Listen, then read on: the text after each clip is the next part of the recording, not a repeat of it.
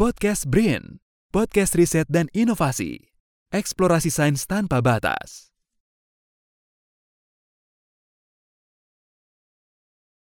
Halo kawan Brin, selamat datang di podcast Badan Riset dan Inovasi Nasional. Bersama saya, Dona Revilia, dan pada episode kali ini kita sudah kedatangan narasumber yang luar biasa, cantik, muda, dan berprestasi. Siapa dia? Dia adalah pemenang Young Sci- LIPI Young Scientist Award tahun 2020. Beliau adalah siapa lagi kalau bukan Dr. Afrianti Sumboja. Selamat datang Bu Afri. Saya panggilnya Mbak Afri aja ya kayaknya. Ya boleh. Eh, karena usia eh, Mbak Afri kan masih sangat muda dan kayaknya 11-12 gitu sama saya. Nah, pada episode kali ini kita akan mendengar Mbak Afri untuk berbagi pengalaman pengalamannya di ajang kompetisi LIPI Young Scientist Award tahun 2020. Sebagai pengantar, Mbak Afri ini adalah dosen pada program studi Teknik Material Fakultas Teknik Mesin dan Dirgantara Institut Teknologi Bandung. Sebelum menjadi dosen di ITB, beliau bekerja sebagai peneliti di Estar Institute of Material Research and Engineering di Singapura. Beliau juga mendapat penghargaan sebagai dosen berprestasi bidang penelitian di ITB tahun 2020. Nah, penelitiannya meliputi material untuk perangkat penyimpanan energi dan aplikasi berbasis elektrokimia lainnya. Nah, Mbak Afri, dari sekian banyak nih prestasi yang sudah Mbak Afri raih, apa sih awal mulai yang menjadi eh, membuat Mbak Afri tertarik untuk mengikuti ajang kompetisi LIPI yang Scientist Award ini? Um, terus terang saya tidak tahu ya mengenai acara ini. Jadi uh, dua minggu sebelum deadline-nya uh, berakhir itu saya dikontak oleh salah satu teman. Uh, setelah saya baca-baca sepertinya menarik, jadi saya langsung kontak dekan, lalu lengkapi berkas pendaftaran saya dan alhamdulillah ternyata dapat gitu. Se- sesimpel dua minggu sebelum aja ya Mbak Iya. ya. Kayak eh, nggak ada tujuan khusus atau niat yang luar biasa gitu ya. Oh enggak ada. Memang udah berbakat banget udah nih Mbak Afri. ya jadi kar- karena ya coba aja ada daftar ini ya udah saya daftar. Uh, Luar biasa sekali Mbak Afri ini. Nah, setelah Mbak Afri mengikuti ajang LIPI yang Scientist Award ini, eh, apa sih impact yang bisa diberikan oleh para peneliti muda, komunitas ilmiah, dan masyarakat dari diadakannya ajang LIPI yang Scientist Award ini?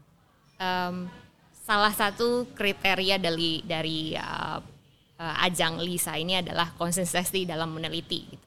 Jadi uh, harapan saya dengan adanya uh, ajang ini itu bisa memberikan pesan kepada uh, peneliti-peneliti muda uh, bahwa meneliti itu butuh konsistensi. Jadi tidak tidak bisa instan. Jadi eh, tujuannya itu ya ingin menginspirasi juga ya para eh, teman-teman muda kita untuk eh, berkutatlah gitu ya dengan riset dan inovasi ini ya. Wah itu luar biasa. Eh, dan juga ini mungkin ya Mbak eh, bagi para generasi muda juga kita bisa mendorong untuk munculnya talenta-talenta baru yang seperti Mbak Afri ini lah ya. Jadi, jadi diadakan ajang ini kelihatan nih mulai talenta-talenta yang luar biasa di bidang riset dan inovasi. Nah, eh, penelitian Mbak sebelumnya kan meliputi material untuk perangkat penyimpanan energi dan aplikasi berbasis elektrokimia lainnya. Bisa dijelaskan nggak sih Mbak apa sih yang melatar belakangi penelitian ini? um, salah satu uh, perangkat berbasis elektrokimia ini banyak macamnya. Salah satu itu baterai. Jadi um, yang melatar belakangi penelitian ini kita adalah um, kebutuhan penyimpanan energi kita itu di masa yang akan datang itu akan semakin beragam gitu. Jadi mulai dari HP, laptop, bahkan sampai mobil listrik. Um, tentunya kita ingin baterai kita itu tahan lama, bisa menyimpan energi yang lebih banyak, aman, uh, murah dan bisa diisi dengan cepat. Jadi uh, yang kita lakukan uh, di di lab di lab kita itu mencari solusi bagaimana supaya baterai kita ini bisa menyimpan energi yang lebih banyak atau bisa lebih murah atau bisa diisi dengan cepat.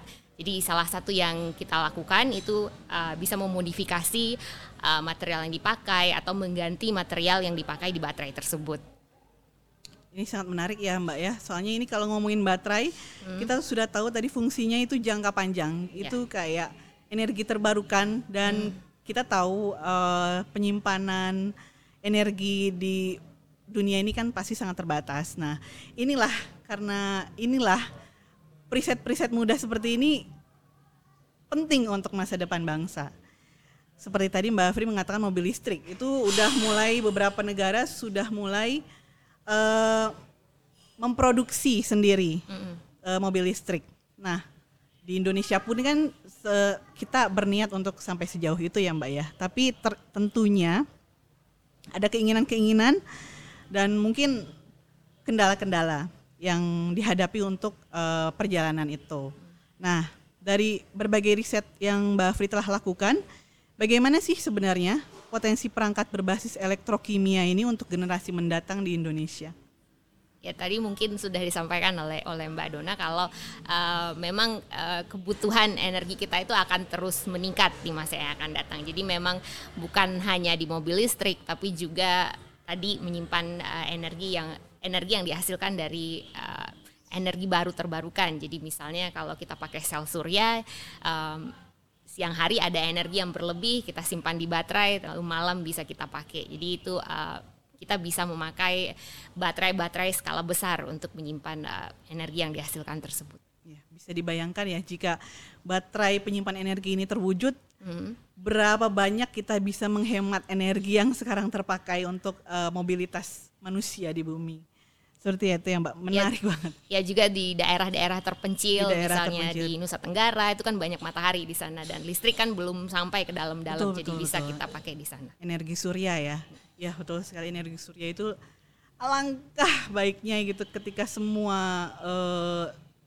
energi itu sudah sampai ke daerah-daerah itu ya Mbak ya. Salah satunya dengan penggunaan energi surya. Nah, tentunya untuk mewujudkan yang tadi Mbak Afri bilang, mm-hmm. itu kan dibutuhkan strategi Mbak. Mm-hmm. Nah untuk saat ini ada nggak sih strategi yang uh, Mbak Afri lakukan atau akan Mbak Afri lakukan untuk mendukung industri baterai di Indonesia? Kalau dari saya ya mungkin um, kontribusi yang bisa kita lakukan dari universitas misalnya kita menyiapkan uh, tenaga kerja yang siap pakai. Jadi mengerti tentang seluk beluknya baterai itu seperti apa. Dan juga uh, terus melakukan R&D ya research and development uh, dengan harapan suatu saat nanti baterainya itu bisa diproduksi dari teknologi yang dari Indonesia gitu. Jadi kan kita tahu bahwa sekarang ini ada beberapa perusahaan luar yang akan masuk ya tapi uh, tapi itu kan uh, dibuatnya dengan teknologinya mereka walaupun bahannya dari kita tempatnya di kita tapi teknologinya itu masih dari mereka jadi intelektual propertinya itu masih milik mereka jadi harapan saya ke depannya itu ada baterai yang dibuat dari teknologi punya kita gitu. jadi yang saya tangkap itu uh, pasti tentang fasilitas ya. pengembangan dan SDM-nya ya mbak ya, ya. itu yang butuh uh, dibutuhkan oleh para periset muda dan kolaborasi tentunya ya dan sinergi dengan dukungan pemerintah juga diperlukan untuk itu untuk mewujudkan itu PR kita semua ternyata Mbak. Nah kalau uh, prospek dari penelitian mengenai superkapasitor baterai dan elektrokatalis di Indonesia itu bagaimana Mbak? Uh, apa yang masih menjadi tantangan bagi peneliti saat ini? Uh, prospek sih saya rasa cukup uh, cukup menjanjikan ya karena semuanya berhubungan dengan energi ya. Uh, tantangan uh, ya tadi fasilitas. Jadi fasilitas kita masih masih kurang mendukung. Jadi ya jadi harapan saya memang fasilitas kita perlu ditingkatkan. Betul mbak. Saya setuju. Karena rata-rata setiap peneliti atau periset muda yang kita wawancarai pasti uh, ujung-ujungnya adalah infrastruktur. Itu yang harus mesti dikembangkan. Dan mudah-mudahan uh, di Badan Riset Inovasi Nasional ini bisa memfasilitasi itu semua ke depannya. Amin. nah, dengan diraihnya penghargaan LIPI yang Scientist Award ini, apa rencana riset Mbak Afri selanjutnya? Um, rencana sih melanjutkan apa yang sudah kita kerjakan ya. Jadi ada kita terus cari melengkapi uh, fasilitas kita, mencari dana lagi dan tentunya mencoba memecahkan masalah-masalah yang lebih menantang lagi. Baik, Mbak. Nah, ini sebelum kita tutup uh, obrolan kita, ini saya ingin tanya nih, Mbak. Uh, di luar sana, hmm. generasi muda kita ini sedang berkutat dengan berbagai macam pilihan hmm. hidupnya hmm. untuk masa depannya. Ada yang sudah memilih uh, dan bingung apakah uh, pilihan saya sudah benar. Ada juga yang sudah menjalani tapi ya ikuti aja arusnya. Nah, Mbak Afri, uh, Mbak Afri punya nggak pesan-pesan untuk generasi muda kita nih hmm. supaya mereka tetap semangat mewujudkan impian mereka? Silakan, Mbak. Karena pasti banyak banget hmm. nih Mbak Afri di usia muda, tek tek tek tek karirnya udah tahu banget apa yang ingin Mbak Afri lakukan hmm. kan di masa depan gitu. Hmm. Nah untuk yang muda-muda ini yang baru masuk terjun dan ingin mendalami supaya mereka nggak uh, nggak ragu-ragu gitu untuk maju ke depan. Pesan-pesannya seperti apa, Mbak? Saya pribadi juga pernah ada di fase-fase itu ya. Jadi pasti ada lah. Setiap orang pasti ngalamin uh, fase bingung saya tuh mau ke mana. Um, tapi bagi saya sih uh, harus tahu dulu dengan diri kita sendiri kita bisanya apa, kuatnya di mana gitu ya. Jadi uh, kalau udah tahu dengan diri sendiri kalau misalnya nggak nggak yakin dengan hal tersebut coba ngomong ke dosen atau orang tua atau tahu teman saya ini kuatnya di mana. Jadi kalau sudah tahu kekurangan dan kelebihan kita saya rasa kita bisa uh, tahu arah hidup kita itu mau ke mana. Jadi saya kalau mungkin disuruh kerja yang lain-lain mungkin saya nggak nggak bisa juga gitu. Karena saya tahu oh saya kayaknya cocoknya di sini. Sudah tahu bahwa saya masih ingat Mbak Fri pernah bilang di suatu wawancara bahwa daripada kita memikirkan apa yang tidak bisa kita lakukan, lebih baik ya kita lakukan saja apa yang bisa kita lakukan. Itu saya setuju banget, Mbak. Nah, kawan Brin, tidak terasa kita sudah di akhir acara. Sebelum saya tutup acara podcast kita pada episode kali ini, saya ingin berterima kasih sekali kepada narasumber kita Mbak Frianti Sumboja yang mau berbagi pengalaman cerita-cerita dan pesan-pesan inspiratifnya untuk para calon periset muda dan para calon inovator handal di masa depan untuk tetap semangat mewujudkan impian mereka membangun bangsa. Sampai jumpa di episode podcast kita selanjutnya. Mudah-mudahan diskusi hari ini bermanfaat. Saya Dona Revilia, pamit undur diri. Salam eksplorasi sains tanpa batas.